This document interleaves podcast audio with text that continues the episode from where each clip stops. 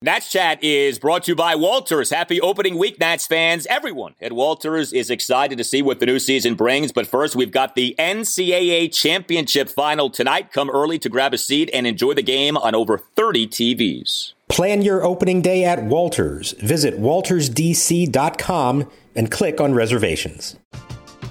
We're driven by the search for better. But when it comes to hiring, the best way to search for a candidate isn't to search at all. Don't search, match with Indeed. Indeed is your matching and hiring platform with over 350 million global monthly visitors, according to Indeed data, and a matching engine that helps you find quality candidates fast. Ditch the busy work. Use Indeed for scheduling, screening, and messaging so you can connect with candidates faster.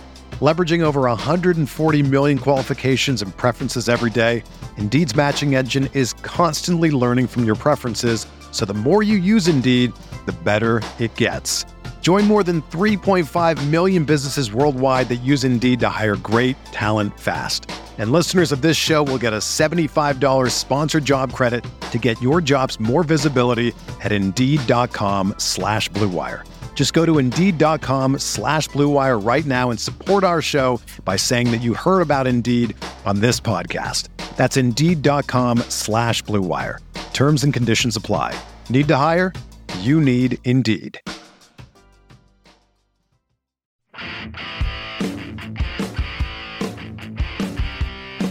Here's the set and the 2 2 pitch. Swing and a miss. He struck him out on a slider. Ruiz picks it up out of there. It steps on home plate to complete the strikeout.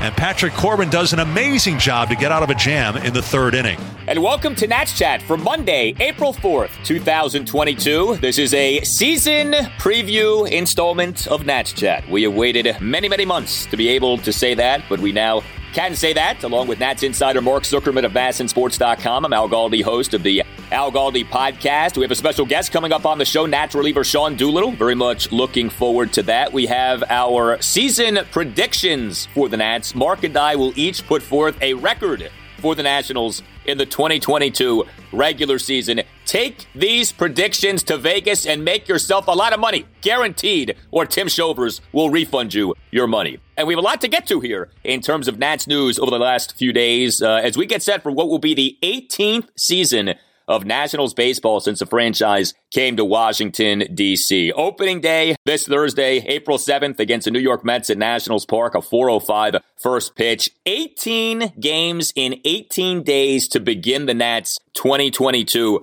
regular season. Mark, every baseball season is quite a ride, but this season, because of the lockout, because there are so few off days, this figures to be an especially challenging ride for every baseball team. We need to buckle up because uh, these next six months are going to be wild. It really is, Al. And i I'm sitting here thinking to myself, a month ago, early March, first couple of days of March, are we thinking for sure, hey, April 7th, we're going to have baseball and it's going to be a 162 game season? I didn't know that for sure. I thought that this thing might drag on longer. I mean, it was a long, difficult winter. Thankfully, it all got done. We don't even really haven't talked about it that much anymore.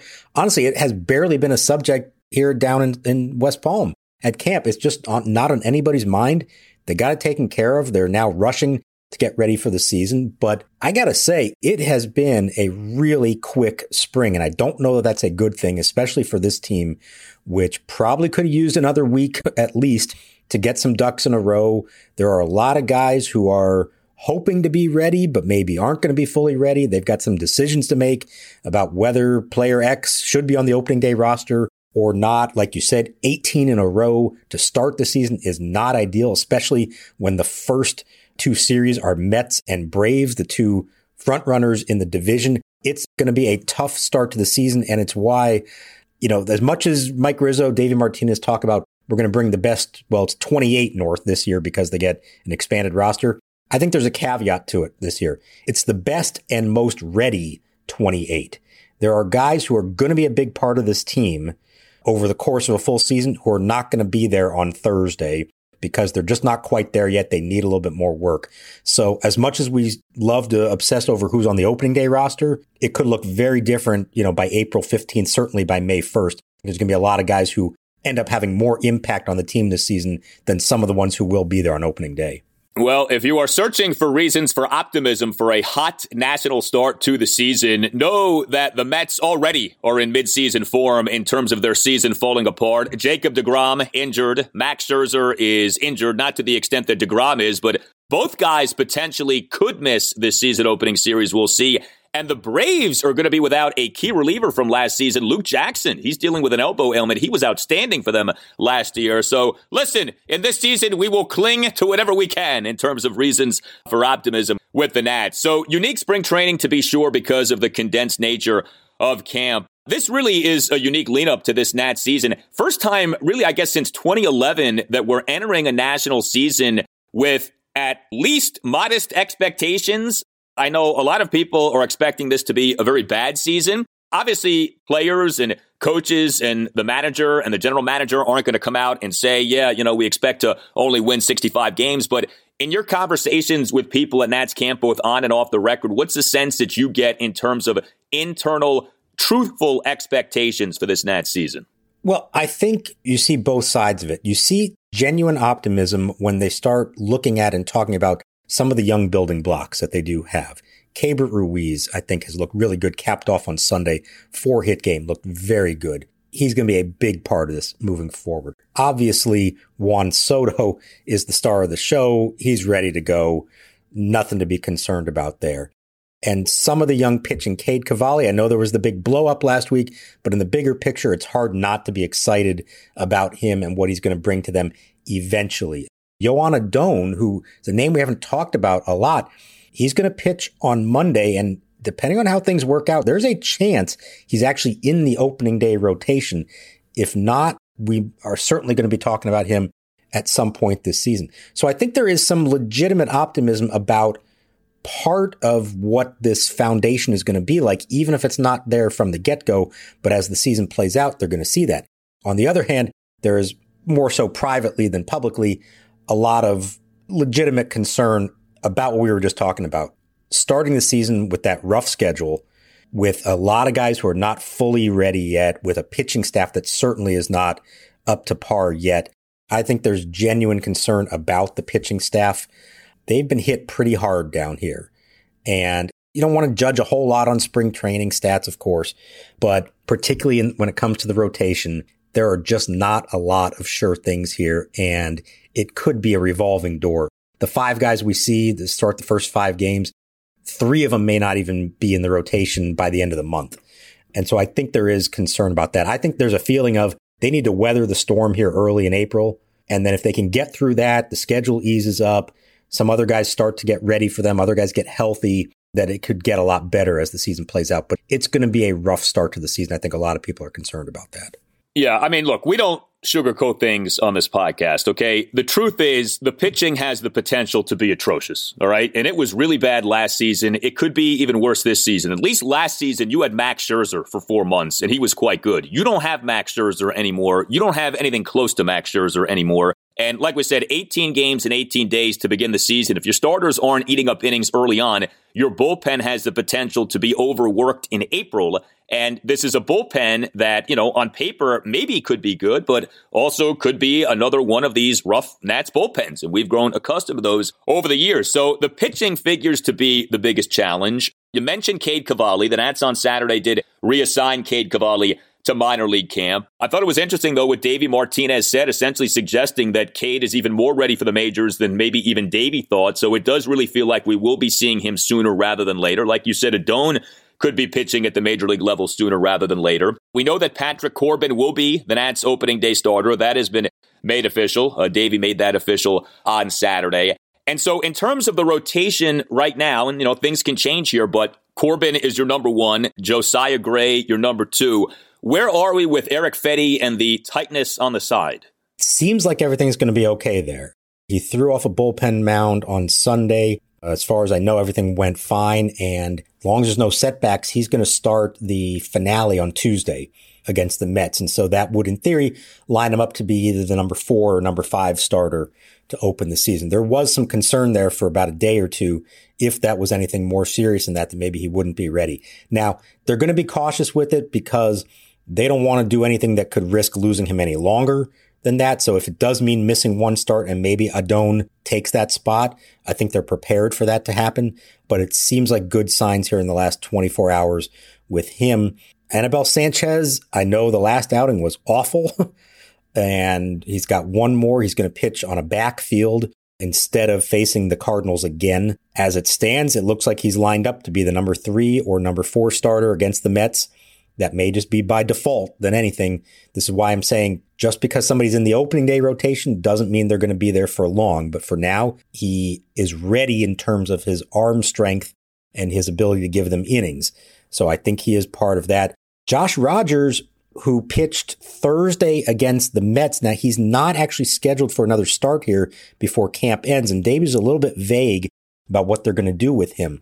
I don't know if that's a, just try to get him a simulated game somewhere and then he ends up as the number five starter, or maybe he actually opens in the bullpen as like a left-handed Paolo Espino swingman type who could pitch multiple times. I'm not 100% confident in what's going to happen there, but it's those guys and then maybe Joan Adon. Those are the only ones left in terms of starters. And so, yeah, on paper, it is concerning. It may not look great right now, but again, within a few weeks, that could start to change as some guys get healthier and as they're maybe more willing to make some move to call up others. Yeah, if you're curious about Stephen Strasburg, uh, remember Davey Martinez on March 23rd said that the expectation for Strasburg this season, or, or, the goal, I don't even know if expectation is the right word to use, but goal is for him to make 20 to 25 starts. Strasburg will be remaining at the Nat Spring Training Facility in West Palm Beach, Florida to begin the season. So it's going to be an extended spring training, which will be more like a normal spring training for Strasburg. So I would assume we shouldn't even be thinking about seeing him pitch for the Nats at the major league level until May. Joe Ross is out with his elbow issues. We don't know when he might be good to go. Ross was said to be out for six to eight weeks. This was on March 13th that we learned that uh, he had undergone the arthroscopic surgery to remove a bone spur in his right elbow. He underwent the surgery on March 7th. So that's where things stand with those guys. I mean, man, it's like when you said Anibal Sanchez could be the number three starter, I mean, boy, that is a frightening thought. Didn't pitch in the majors last year, was signed by the Nats on a minor league contract just a few weeks ago, and he could be your number, your number three. I mean, that's frightening uh, to consider what could be happening here. So with the bullpen, it actually seems like I guess there's a little more certainty with the bullpen. We know more or less who the guys will be. Now, Tyler Clippard has been reassigned to minor league camp, as I know you suspected he might be, but that seems to be more a readiness thing and that he'll be called up to the major league team sooner rather than later. Is that uh, safe to say? Yeah, it could be very soon. So he finally made his game debut on Sunday and closed out a win over the Astros. So that's good. And he looked fine. He just hasn't had a lot of time yet because he signed late. He was supposed to pitch and then there was a rain out the other night. So he just needs some work. So he's agreed, you know, when you sign a minor league deal, there's sort of an understanding that you would be willing to go to AAA for at least a little bit with the expectation that you could be called up quickly. So he's here for now. He's going to stay with them as long as he can. He could pitch in one more game here, then go to Rochester, make a couple of appearances. I think ideally they'd like for him to actually go back to back days at least once. But, you know, April 7th is opening day. By April 15th, Tyler Clippard could very much be in the bullpen and be a big part of it. So that's the kind of stuff I'm talking about here in terms of the best 28 who are ready as opposed to just necessarily who the best 28 are. But Sean Doolittle, who we are going to talk to later, and he mentions it in our conversation, he feels like he's ready to go. He pitched on Sunday. Steve Cishek has pitched a lot. He's ready to go. Tanner Rainey, Kyle Finnegan have had plenty of work. They're going to be fine. And there are a lot of other guys. They had a ton of relievers here in camp. 10 of them are going to be on the opening day roster because it's expanded and because I think they know with no off days and with the starting rotation that may not be going deep a whole lot, they need as many arms as possible. So who knows who from that group is actually going to make it and who's going to achieve what for them. But at the very least, you know, they seem to have three or four guys at the back end to start the year with some experience who have had enough time to build up this spring and should be good to go. When it comes to the pitching this year, to me, if Josiah Gray pitches well, if Cade Cavalli gets called up, pitches well, I think that's a win. I think anything else is kind of like whatever. And I know that that may make for a very rough season, but as we talk about the state of the Nats and kind of what really matters Like, I don't think wins and losses matter this year.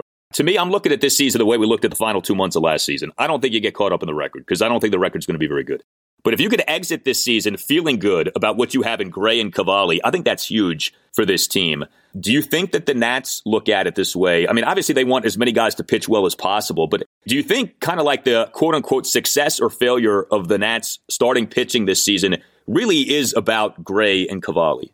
I think to some extent it is, yes, because obviously they are the two closest to big league ready who are going to be a part of the long term picture here. And this is the year where in Cavalli's case, he needs to make his major league debut. And then in Gray's case, he needs to start showing some consistent success. So yes, I think that. But I think they would also tell you, and you can agree with them or not on this, but I think they would also say that having Strasburg healthy and pitching well and having Corbin returning to some semblance of a quality big league pitcher would be just as important because of their contracts. They're not going anywhere. Strasburg is here for five more years. Corbin is here for three more years. So if there is a path to them being a contender sooner than we all might think, I think those two would have to be a part of it as well. There isn't going to be enough young pitching to completely take over the rotation. And to be honest, they're probably not going to go spend a lot of money next winter on a big name starter, not when you still have Strasburg and Corbin making the money that they are, unless one or both of them are so bad or so hurt that it's almost like you've given up on them. So I think they would tell you that Strasburg and Corbin's development this year and health this year is equally as important as uh, Cavalli and Gray. And, you know, when it comes to the importance of the record this year, I agree with you, except to say, I think it's more important that this team play better over the second half of the season than in the first half. If they did somehow play well in the first half, kind of hang in there a little bit and then really collapse in the second half, I think that's worse than if it goes the other way around. I want to see this team be better at the end of the year than it is at the beginning. I want to see more pieces to the puzzle have emerged over the course of the season in the second half than the first. One more on the pitching. So you mentioned Joan Adon. Adon is the guy who started the Nats' regular season finale last year. The Nats recalled Adon from AAA Rochester to start the final game of the Nats' 2021 season. He had thrown a total of just 18 innings above the high A level in the minors last season, and he actually did pretty well. Ramon Vasquez on the lines at first in the pitch. Swing and a miss at a slider. And down goes Kike Hernandez. That ball is immediately underhanded by Avila to the Nationals bat boy. That'll be authenticated as well as the first strikeout of the major league career of Joan Adon. What a breaking ball that was. Bottom dropped out of it. Good thing about a veteran catcher. Avila knew right away to throw that ball to the dugout. Now, the Nats lost the game. It was a 7 5 loss to Boston at Nationals Park, but two runs in five and two thirds innings. He had nine strikeouts versus three walks, a hit by pitch, and a wild pitch. The Nats signed Adon as an amateur free agent out of the Dominican Republic in July 2016. He's not a particularly highly regarded prospect, certainly in baseball, and even not necessarily in the Nats organization, but I know he has looked pretty good. I thought he looked pretty good in that game against the Red Sox to close out the Nats season. What do you think the Nats think that they have in Adon? I think they think there could be a little diamond in the rough there. Davey was talking about him on Sunday and about how he's got like some physical presence for one thing. He's a big, strong kid, but he also has a little quiet confidence to him. And let's remember that game against the Red Sox, it's game 162. It may have meant nothing to the Nationals. It meant everything to the Red Sox. They had to win that game to clinch a playoff berth. They were throwing everything they had at him. And Adon is not the reason they lost that game. He had that lineup pretty baffled along the way. A really impressive performance. And he's still raw. He hasn't have a whole lot of minor league experience, but they seem to be thinking of him in more the near term than the long term right now, which tells me they think he's mature enough to handle it. So yeah, I do think they think highly of him. Now, is he, you know, future number one or number two starter? Probably not. I don't think they view him in the same category they'd put a Cavalli or a Gray or even a Cole Henry or Jackson Rutledge, who are going to come later on down the road. But he's definitely in the conversation here and somebody that they think could prove to be a much more effective big league pitcher than maybe the scouting reports and the prospect rankings would have you believe. Are you a law firm partner looking for a better situation for your practice and a blockbuster contract worthy of Juan Soto? If so, you should call Mason Kalfas of Zenith Legal in Washington, D.C. Works with law firms and lawyers on finding the perfect match. No platoons just superstars. Some lawyers switch firms because of conflict. Some lawyers switch firms for a better platform for their practice. And some lawyers switch firms for more money. You need the Scott Boras of legal headhunters working for you, and that's Mason. Mason will work with you to find a better fit for your practice and ultimately the best deal for you and your entire team. Call him today at 202 486 3535 or check out his website, zenithlegal.com. This is an unprecedented time in the legal market, and many top firms are looking to expand. Call Mason today. Zenith Legal also works with associates and distinguishes itself on personal service. Zenith Legal doesn't just spam resumes out to law firms. Zenith Legal talks to the right people and gets your resume in front of the decision makers who matter. Whether you are a Rainmaker partner or a mid-level associate, give Mason Kalfas at Zenith Legal a call today to accelerate your career. Call today 202 486 3535. The pitch to Robles. Swung on, belted, deep left field. Way back. This one is gone. Goodbye. All right, let's get to Nationals position players. So, as much uncertainty as there is with the Nats for this upcoming season, the lineup in terms of the configuration in the field seems pretty set. Keibert Ruiz at catcher, Josh Bell at first, Cesar Hernandez at second, Alcides Escobar at short, Maikel Franco at third. And then the outfield from right to left, Juan Soto, Victor Robles, and Lane Thomas. We have had a positive Victor Robles development in recent days. Davey Martinez this past Thursday saying, I want Victor to be our center fielder. Now, you know, I think some of this may be by default. There aren't many other true viable options, but I guess any surprise that Davey was kind of that verbal and declarative about that? You know, like Victor, he's back to sort of being the guy in center. I mean, I remember last year when Davey essentially said that Victor and Andrew Stevenson were about to start splitting time in center field. Uh, it never quite played out that way. Stevenson now is off to AAA. We can talk about that in a moment. But how about Davey sort of giving a vote of confidence in Victor Robles the other day? Yeah, I think it's a calculated thing. I mean, look, they have invested a lot in him over the years, and I think they really do want him to be the guy. They're better off as an organization if Victor Robles becomes a decent big league center fielder for them. So after everything he went through last year, I think they do genuinely appreciate the attitude that he took down there to Rochester with him. He played well, did all the things they asked him to do. And so I think there's a little bit of reward for that by saying, hey, you know what? You're a center fielder again. Doesn't mean he's going to get that position for the entire season, nothing set in stone. But to at least begin the year, yeah, you're going to be back out there. Go out there, play your defense that we know you can play, play smart baseball, which has been such a point of emphasis with him in the field and on the bases. And then just do enough of the little fundamental things right at the plate. They're going to ask him to hit ninth in this lineup. And there was a moment in Sunday's game that I actually thought was a good example. Take it for what it's worth, one spring training at bat. But he comes up with runners on first and second, nobody out. He's facing Justin Verlander. This is a situational at bat, if ever there was one, especially for a number nine hitter. He worked a walk out of it loaded the bases. Cesar Hernandez then came up and doubled down the left field line, two runs scored. If he can just have that kind of quality plate appearance in the right situations, I was even thinking at one point maybe he's going to try to put a bunt down and get it past the pitcher's mound on the right side and beat it out. Like they want that kind of stuff from him. Doesn't need to be a star at the plate, doesn't need to hit 17 homers for them like he did as a rookie. Just be right in the right situations. They're really trying to instill a lot of confidence in him. Now, let's see if come May 1st or May 15th, he's hitting 203 and swinging wildly at breaking balls and making mistakes in the field and, you know, with a 52% stolen base rate, then that's going to be a problem and they may have to adjust again. But for now, I think they are committed to him in center. And I also think they like Lane Thomas and left defensively as opposed to center. But I'll also say this, and this is just hunch on my part. It's not any actual knowledge when it comes to left field and third base in particular.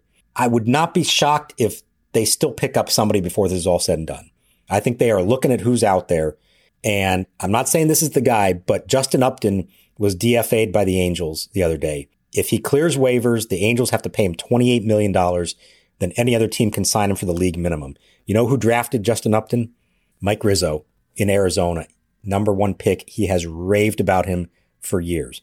Do I think that makes the most sense for this team? I don't know. But I wouldn't be shocked if that or something on a lesser scale, if they are still looking for other possibilities to help them out either in left field, which could affect Robles in the end, or on the infield where they do have some questions. There could be a lot of movement here before opening day. Yeah, I don't think anybody would be stunned by what you just said. I think people should be aware the Justin Upton of today is very different than the Justin Upton of just a few years ago. His last three seasons have not gone well. He's going into his age 34 season. You know, look, if you get him and he plays reasonably well, maybe that's another potential trade chip for you. But yeah, there would be another mid 30s player on the supposed rebuilding Nats. How about the Angels, by the way? Boy, are they just pathetic. Huh? I mean, they are wasting a generational player, maybe an all time player in Mike Trout. I mean, they just cannot get their act together, it feels like, with anything that they do. All right, I mentioned Andrew Stevenson. I had to laugh. So you've said this to me many times over the years. One of the more overrated things in baseball is a team's opening day roster. It is this evolving organism. It changes so many times over the course of the season. And so I got a kick out of on Saturday this uh, treatment of Andrew Stevenson like he had been sentenced to prison or something. People talking about tears in the clubhouse, and Andrew Stevenson's been with the team all these years. The Nats on Saturday announced that Stevenson had cleared outright waivers and been assigned to AAA Rochester. He had 48 hours to decide whether to accept the assignment or opt for free agency. He cleared waivers. That sort of suggested what the market was saying. And so on Sunday, we find out that he has accepted his assignment to Rochester. He's not going anywhere. He hasn't been cut by the Nats. He hasn't been sent to prison for the rest of his life. And the truth is, he'll probably be back up playing for the Nats sooner rather than later. Why did everyone act like this was the end of Andrew Stevenson on Saturday, crying in the clubhouse and everything? He's probably going to be playing for them within a week, Mark. Well, I wouldn't go that far, about a week, because he is off the 40 man roster now. So it does require some machinations to get him back. But what I would say, and I was in the room as this was all playing out, and I saw there were genuinely stunned reactions. I'm not just talking about from media members, I'm talking about from teammates. When he walked back into the room and started telling guys that he had been cut, the reaction was genuinely shock. And I think some of that is thinking this means that he is gone for good. Generally, that would be what would happen for a guy who's out of options like that. And until sort of the true terminology of it got out, you kind of realized it might be different. But I think also there was a lot of shock among us and even some fans as we started reporting it, inferring something that may have been a little premature, which is there were three outfielders still left in camp, the backup outfielders, Stevenson, Yadiel Hernandez, and everybody's favorite, Gerardo Parra. And the thought among that would be, well, of the three, Stevenson is most likely to make the team because of his defense, because of his base running. He's been such a good pinch hitter the last few years.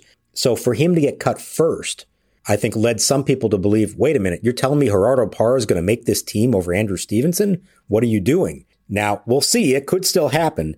But the sense I get is that actually only one of those two, Yadiel or Gerardo, makes the team because they need a true backup infielder with Ehire Adrianza nursing a, a strained quad, and it's not official, but he would have to make a pretty significant recovery in the next 24 hours to be ready for opening day. So if he's on the IL to start the year, the only backup infielder they would have would be Dee Strange-Gordon, who I think is going to make the team, but they look at him as a utility guy. So they need to go get a backup infielder, either calling somebody up from internally, uh, Lucius Fox, Luis Garcia, Adrian Sanchez, or going outside the organization, as I was just speculating earlier, which they could do. But that only leaves one more spot in the outfield is what I'm trying to get to here. So don't just think that this means that Parra and Yadiel Hernandez are on the team because Andrew Stevenson isn't. I don't think that's going to be the case. I'm glad to see Stevenson's not going anywhere. I think he has the ability to be a productive and important player. But I also got to say, and I think we talked about this over the winter, once you knew the DH was coming to the National League, pinch hitting is no longer an important skill, for better or worse. And that was Andrew Stevenson's best skill. And all of a sudden, if there just aren't going to be opportunities for that, I think his value within the organization went down. He has been an elite pinch hitter. Last three regular seasons, Andrew Stevenson, 76 plate appearances as a pinch hitter, on base percentage 434, slugging percentage 529. I mean, that is a valuable skill, but like you said, the importance of that skill has been diminished. But uh, yes, you don't have to send your goodbye cards to Andrew Stevenson just yet. He is uh, still with the organization. You know, it's funny you talk about Yadiel and uh, Gerardo. Parra is only a year older than Yadiel. Like, it's easy to kind of lose sight of that. Yadiel was pretty good for the Nats last year offensively, so I, would like to see some more of him. But yeah, I mean, Yadiel is not some, you know, 20 something up and comer here. Like, he's an established guy. You know, he played obviously uh, in Cuba for a while. So that'll be interesting to see. So with Adrianza, I know initially we were told, and of course we've been told this so many times over the years with Nat's injuries, well, it's not that big of a deal, this quadriceps injury, but it looks like it may land him on the injured list. Is that correct? Watching it live in Port St. Lucie, he pulled up lame running down the line, then saw him walk out of the clubhouse that evening and he was limping considerably, and then saw him the next day, still not walking great. So I think he's trying to tell them that he thinks he could be ready, but we're running out of time here. And is it, again, is this worth it just to be on the opening day roster? I think they have to keep that in mind. It's not the end of the world if you have to miss 10 days to start the season, especially for backup infielder. But like I said, there's a domino effect of that because they do need another backup infielder for those guys. And I don't think they want to look at Dee Strange-Gordon in those terms. Now, the bizarre thing is because the AAA season starts before the major league season this year due to the lockout, a bunch of guys, including Lucius Fox and Luis Garcia, already left town to go to Rochester. So if one of them needs to come back, they probably just meet the team in DC. And oh, by the way, they're supposed to get, you know, workouts in Rochester. It snowed there. They couldn't even work out the other day. So why that all had to happen yet, I don't know. But part of it is this bizarre nature this year. Typically, the minor league season starts several days after the big league season. This year, AAA starts two days beforehand and double A, single A actually starts on the same day as the big leaguers do. Hey guys, it's Al Galdi for Window Nation. Get your degree in savings during Window Nation's spring break sale. Get two free windows for every two windows that you buy for as many as you need and make no down payment and pay no interest for 24 months. Just call 866 90 Nation or visit Window Nation com. As you surely know, we have been having very up and down temperatures lately. With up and down temperatures, it's difficult to stay comfortable in your home with old drafty windows. The longer that you have old drafty windows, the more money that you waste on your heating and cooling bills. Window Nation has saved customers over $60 million on energy bills. Buy two windows, get two free. Pay nothing for two years. No money down, no payments, and no interest for two full years. Save thousands. These are savings that you'll only see once this year. Window Nation has installed over a million windows and has an A plus rating from the Better Business Bureau. Call 866 90 Nation or visit windownation.com. That's 866 90 Nation or visit windownation.com and tell Window Nation that Al Galdi sent you. We're driven by the search for better. But when it comes to hiring, the best way to search for a candidate isn't to search at all. Don't search match with Indeed. Indeed is your matching and hiring platform with over 350 million global monthly visitors, according to Indeed data, and a matching engine that helps you find quality candidates fast. Ditch the busy work. Use Indeed for scheduling, screening, and messaging so you can connect with candidates faster. Leveraging over 140 million qualifications and preferences every day, Indeed's matching engine is constantly learning from your preferences, so the more you use Indeed, the better it gets. Join more than 3.5 million businesses worldwide that use Indeed to hire great talent fast. And listeners of this show will get a $75 sponsored job credit to get your jobs more visibility at Indeed.com slash BlueWire. Just go to Indeed.com slash BlueWire right now and support our show by saying that you heard about Indeed on this podcast. That's Indeed.com slash BlueWire. Terms and conditions apply. Need to hire? You need Indeed.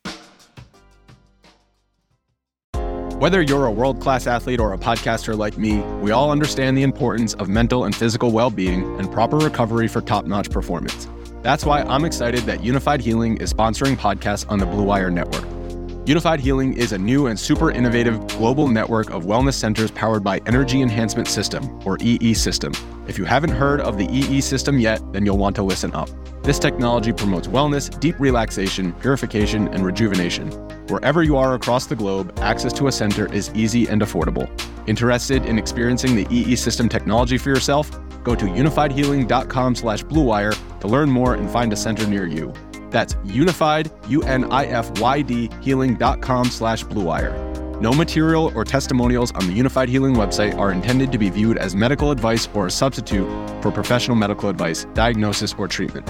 Always seek the advice of your physician or other qualified healthcare provider with any questions you may have regarding a medical condition or treatment and before undertaking a new healthcare regimen, including EE system.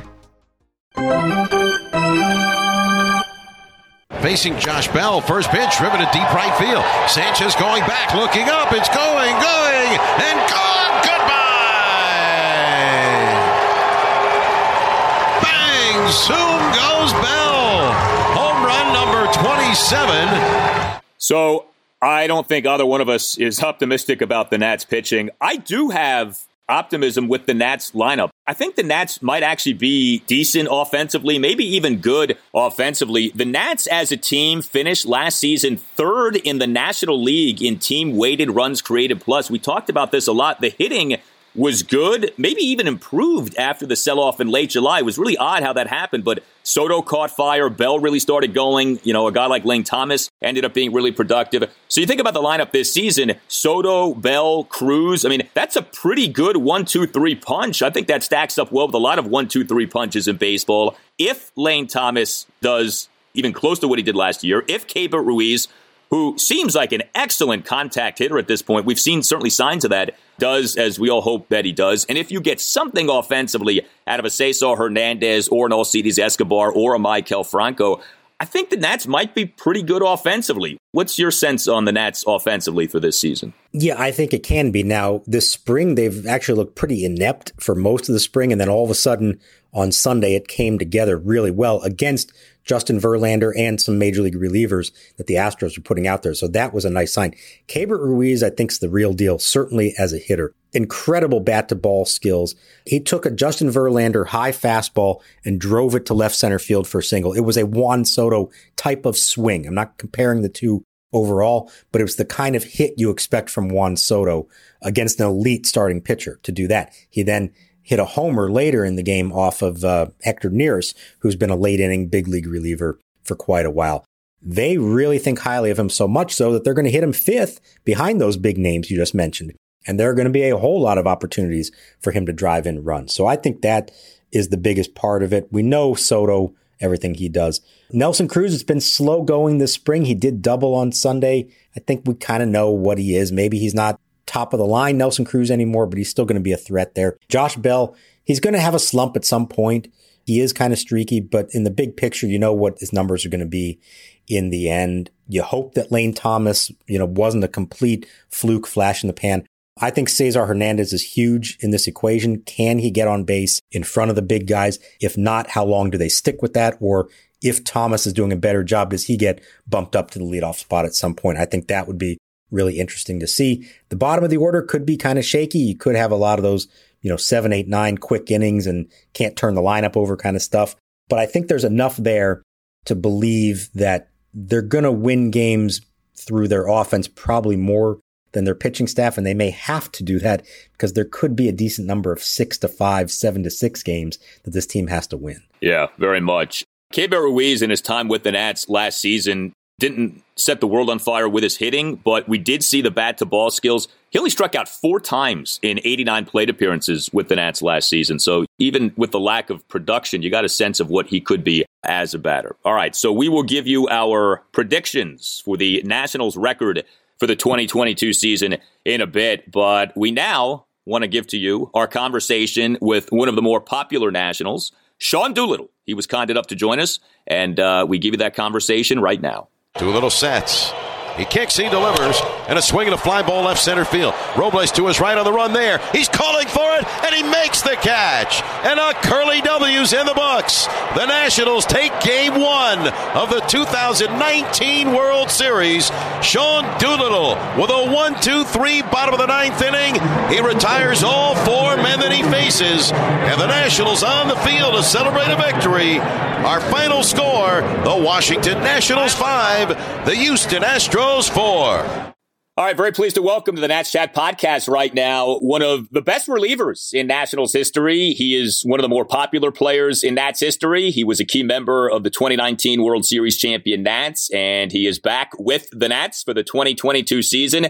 Sean Doolittle is on the show. Hey, Sean, appreciate your time very much, man. How are you? I'm doing great, man. Thanks for having me. Appreciate you coming on. So, what has it been like for you being back with the Nats? I know it hadn't been that long since you had been with the team, but uh, here you are back with the team again. It's been great, man. Spring training's been a blast. There have been days where it feels like I never left. You know, just the familiarity I have with the organization and, and people up and down uh, the organization. And then there's other days where it feels like I was gone for quite a while. A lot of new faces in the clubhouse, you know, getting to know names and faces. And, but uh, it's been really good, man. I think we got an awesome mix of guys. And um, it just feels right, man. It feels really good to be coming home. My wife and I are so excited about it. I know as we're getting closer to opening day, you're probably starting to think about what the emotions are going to be like being back at Nationals Park. Now, you did get to come back last year with the Reds. It was early in the season. It was a, like, I think it was only 5,000 fans were there at the time, so it wasn't quite the full thing. But I mean, the team went all out. They gave you the tribute video, they gave you some framed photos, a signed jersey. So, what I'm curious here is now that you're back, did the team ask you to give them back all that stuff? yeah, that actually the jersey that they gave me that was signed, they took it back and they got it dry cleaned, so all the uh, the autographs are are no longer on it, and so I think it's hanging in the locker right now. that was one of the highlights of my career. I didn't even pitch in that series. I was actually coming into the game, I think that night, the first night of that series, and as I got to the gate of the bullpen, they started to pull the tarp and we ended up getting rained out and I ended up not pitching. But that video and being able to come out and meet Davey uh, and Zim and Huddy at home plate and, you know, get some presents, man, it was way more than I expected, probably way more than I deserved, to be honest. But I absolutely, I get emotional still thinking about it. And um, yeah, the emotions on opening day are going to be are going to be a lot. I'm really excited about it already. I know we have a job to do, but I'm excited to get back to Nats Park and see the fans and uh, get the season started.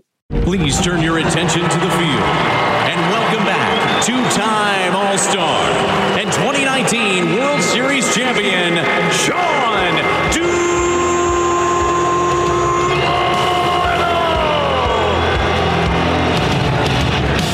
Bullpens are always so interesting for us as like fans and observers to talk about because they're like these evolving organisms, you know, and how a team's bullpen is in April might be different than how the bullpen is in September. We hear all the time about roles for relievers. How much does it matter to you what your role is in a bullpen? I mean, do you just kind of view yourself as, hey, I'm here to get outs, or do you like to know specifically like which innings a manager has in mind for you and, you know, what your general sort of uh, task in that bullpen is?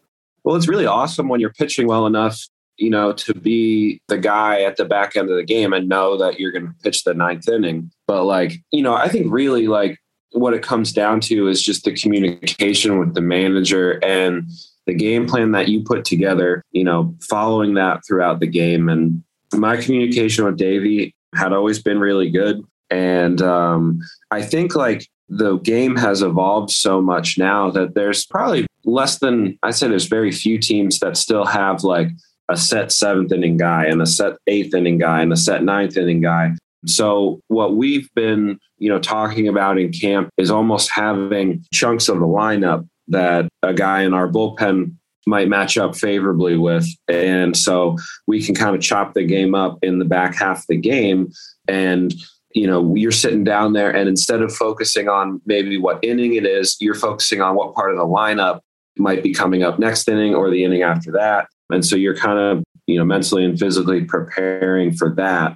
I think, like I said before, like the biggest thing is just that communication going into the game and everybody understanding, you know, kind of where they slot in based on the opposing team's lineup. So I know you've come into spring throwing harder than you normally have in spring, at least the last few years, uh, kind of consistently 93 with your fastball. You're also trying to use breaking stuff more, change up more. So you've only had a couple of true games to see how that all plays. But from a physical standpoint, like a preparation standpoint, where do you feel you're at as we approach opening day? I'm ready, man. I had that clunker against the Astros and, uh, that was extremely frustrating, but like in a sense, it was the wake up call that I think I needed because I'd been thrown so well, you know, in the off season and then coming into camp, like my live BP went great. My first outing of camp was really smooth.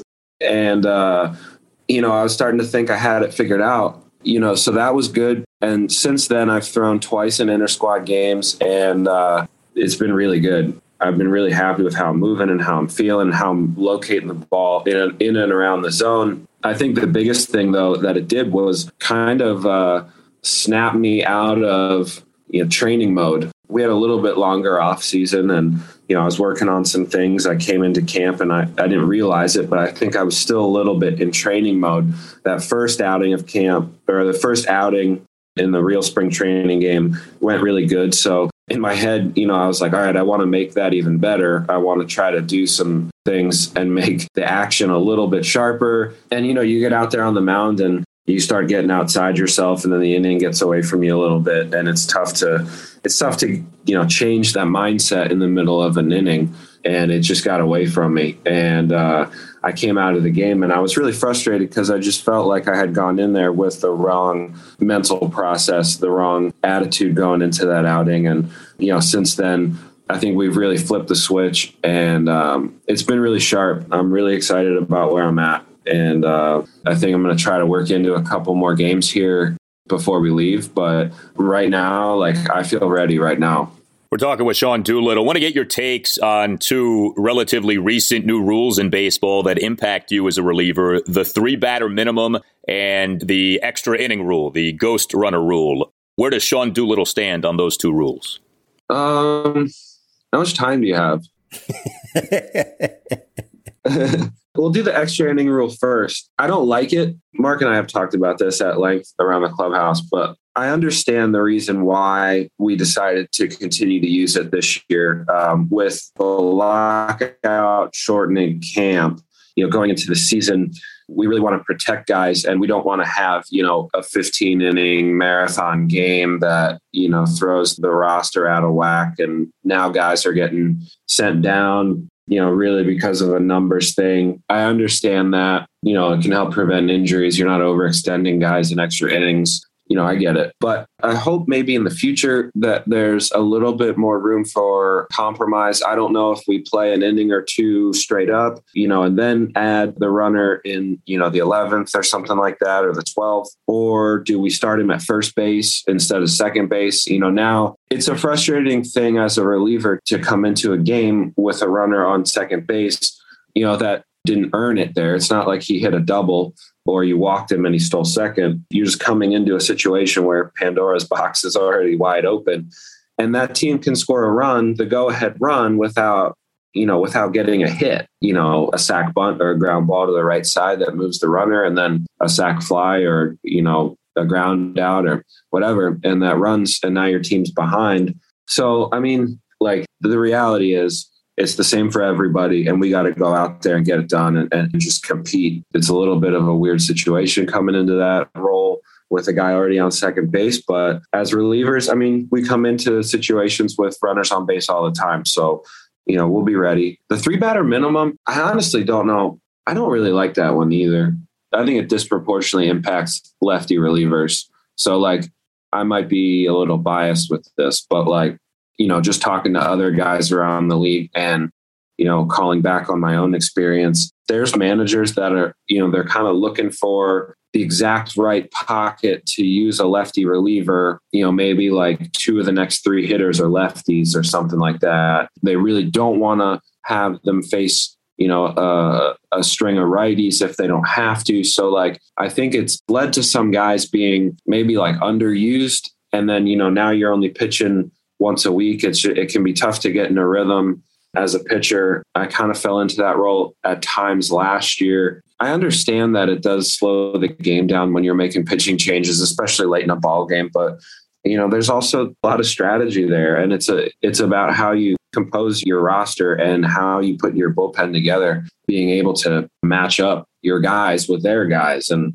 I don't know, I always like that strategy of the game, but the reality is if that's the rule you know i think especially as a lefty you got to pitch better and we got to be able to get righties out so let's go so i'm with you on those And with the three batter minimum, I actually think it doesn't speed the game up at all. I think it sometimes slows it down even more, but it's another story for another day.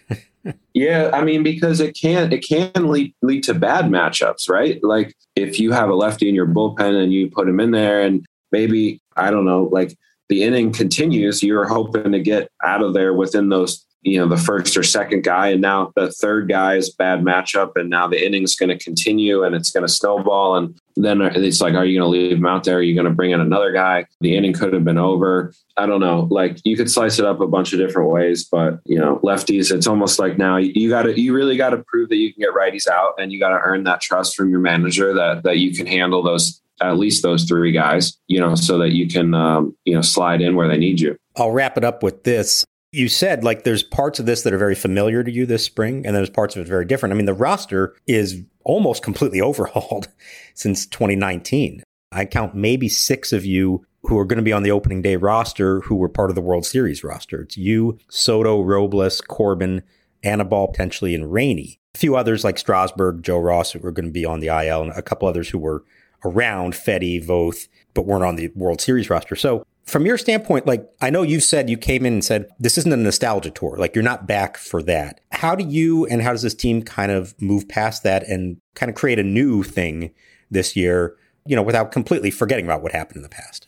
One thing that I think the energy around camp is like, you know, a lot of people are talking about other teams in the NL East, the Mets, the Braves, the Marlins have made some new additions. Yeah, The other Phillies made some big signings and it's like we're kind of under the radar like and and I think we we kind of have like a little bit of a chip on our shoulder. We feel like we have something to prove to the rest of the division and to the rest of the league and I think we have the guys to do it. I think the mix that we have is really good. Like we have some veterans in some key spots, you know, bringing in a guy like Nelson Cruz on the offensive side and and um, you know pitching we brought in uh, Steve Cishek and and uh, uh, another former Nat Tyler Clippard is back. You know, these are guys that have won throughout their careers, that have had success throughout their careers, and that want to do that here. And so I think it's kind of that new blood when you get those new faces in here, it can kind of re-energize, you know, the group as a whole because now you're bringing in guys that, you know, they're looking to do what we did in 2019 and rather than living in the past and thinking about 2019 all the time when you do have those new guys come in and you get that fresh perspective from them, you know, I think that can help you turn the page and find your new identity. And, you know, I think that's what it's going to be. It's going to be a, a younger team, predominantly a younger team. I know we have some older guys like myself that'll skew our average age, but like, you know, the predominantly younger group that is looking that's hungry and that's looking to prove themselves so that's why it's been a fun camp man and um, yeah i love the group that we have and i know we're really excited to get back up north to dc well sean we appreciate your time very much we wish you good health and good success. And I know that this June 5th will mark your 10 year anniversary as a big leaguer. Uh, you made your major league debut June 5th, 2012. So maybe you have more gifts coming to you from the Nats. Who knows? Mark your calendars. Let's go. Appreciate it. All the best, Sean. Thank you so much. Thanks for having me, guys. 2 0 the count, swinging a ground ball right side. Dozier to his left has it. Edge of the outfield grass. Throw to Zimmerman at first. It's a 1 2 3 inning for Sean Doolittle. Getting the Nationals to within three outs of a trip back to Los Angeles for a decisive game five of this National League Division Series. All right, so good stuff from Sean Doolittle. Very much appreciate him joining us here on the Nats Chat podcast. Mark, do you think that Davey is going to have like certified closer, certified setup guy, or to begin this season, is the bullpen just going to be you try things, you see what works, and then maybe eventually you settle into roles for guys? It's funny, Al, you should mention that because if anybody goes to masnsports.com on Monday morning, I'm actually going to have an article about that very thing where Davey said to start the year, we're probably not going to see a designated closer. I think he wants to see how this plays out. And it's not necessarily a sign that they don't have anybody. I think they have a few people who could do it. But with a short spring, you haven't really gotten a chance to try guys out in different spots. Sometimes these things just have to happen naturally and you get a sense of, okay, this guy is better at this than that, or it's a good look to start with this guy in the eighth inning and then go to this other one in the ninth. And So I think what you're going to see, at least in the outset, is rather than a specific inning, you may see that certain pitchers match up better with certain parts of the lineup. I think Doolittle talked about this in our interview with him as well. And playing the matchups in that regard more than anything. So don't necessarily expect that one guy is going to have like three save opportunities early on. We don't know how many save opportunities they're going to have at all as a team. You hope that there are several, but there may not be a whole lot the way the season opens up. But don't be surprised if it's a few different guys who get those chances. And then over the course of several weeks or even a month, you might start to see patterns develop and figure out, okay, here's who makes sense for which inning. Yeah. And even if things were more settled, I mean, just think to back to even the Nats' good teams, the playoff teams. How many times did the Nats begin the season with a guy as their closer and end the season with that guy as their closer? It felt like almost every year, whoever you thought was the closer, that ended up changing maybe even multiple times over the course of a season. I wrote this at some point several years back, and I don't remember the exact number. I don't have it in front of me, but there was a stretch of honestly something like the last seven or eight World Series champions ended with a different closer closing out the World Series than they had at the start of the season. There are very few Kenley Jansen, Craig Kimbrels out there. In most cases, somebody emerges along the way, either internally or externally. We certainly saw that with the Nationals in 2019. Yeah, no doubt. To me, it's more about you have an A bullpen and a B bullpen, and you have a collection of guys who you trust in the later innings or who you trust in close games. And to get caught up in close or eighth inning, it's like it changes every year with every team. We've seen it so many times by now. I, you know, maybe we're starting to get away from having to label people with uh, every bullpen every season. All right, we have delayed long enough. It is prediction time for the Nationals in the 2022 season. Would you like to go first and offer the Mark Zuckerman forecast for the Nats in 2022? Sure, I'll go first. I don't know if mine is going to be more or less optimistic than yours or pessimistic as it may be.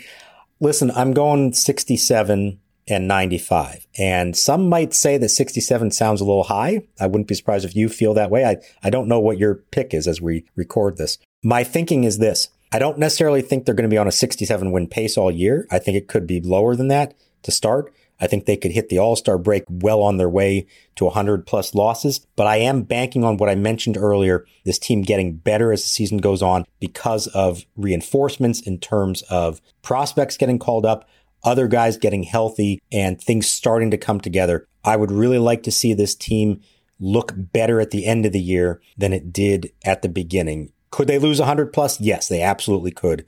I'm holding out a little hope here that August and September of 2022 are a lot better than August and September of 2021 were because those were really bad months. All right. Uh, your prediction was more optimistic than mine, although not by much. 63 and 99. The Nationals avoid the indignity of a 100 loss season. Cade Cavalli pitches a gem on the final day of the regular season to avoid that 100 loss. Incidentally, the Nationals will conclude their season with a three game series at the Mets. So Cavalli will spoil the Mets with a gem on Wednesday, October 5th. Mets will miss the playoffs by a game. Is that what you're saying? Exactly. Cavalli will cost the Mets. I'm looking forward to that. Hopefully, he'll outduel Max Scherzer or Jacob DeGrom. We'll see.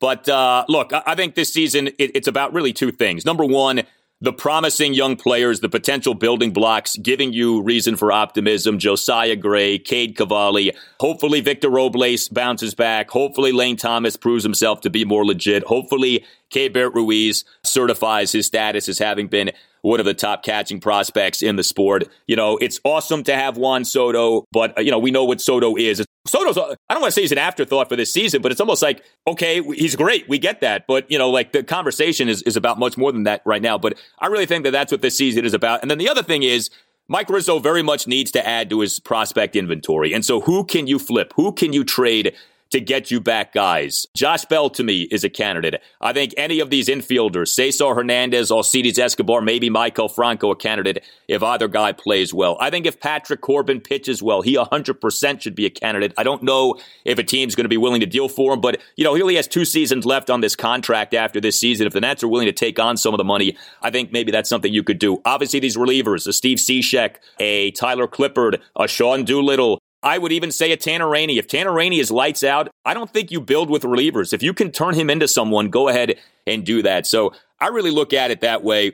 You know, the other thing too is this last season was tough last season also was ugly at times. You know, there was an ugliness to last season. The Stephen Strasburg injury. You know, we remember the Starlin Castro situation. We had, remember, gunfire outside of Nationals Park on one Saturday night. So it would be nice to have a smoother season, more of a feel good season. And I think you could have that if the young players play well. The concern would be that the Nats aren't good this season and they're losing with these older castoffs who we all know are roads to nowhere. I think that would be particularly troubling. If you're losing with young guys as they're getting better, I think people can stomach that. I think the fan base is sophisticated enough to be accepting of that. So, you know, there's like a right way to be a bad team and a wrong way to be a bad team.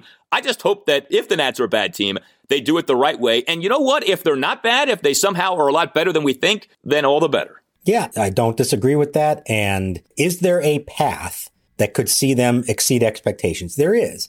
It's going to require a lot of things coming together and other things that we haven't even forecasted not falling apart because God knows what else bad could happen. There is a path to that, but I agree. I think it's really about less about the wins and the losses and more just about the mood, the reasons for optimism. If the reasons for optimism go back way back to 2007 when that's probably the season that they the least was ever thought of them going into it. People were saying they're going to lose 120 games.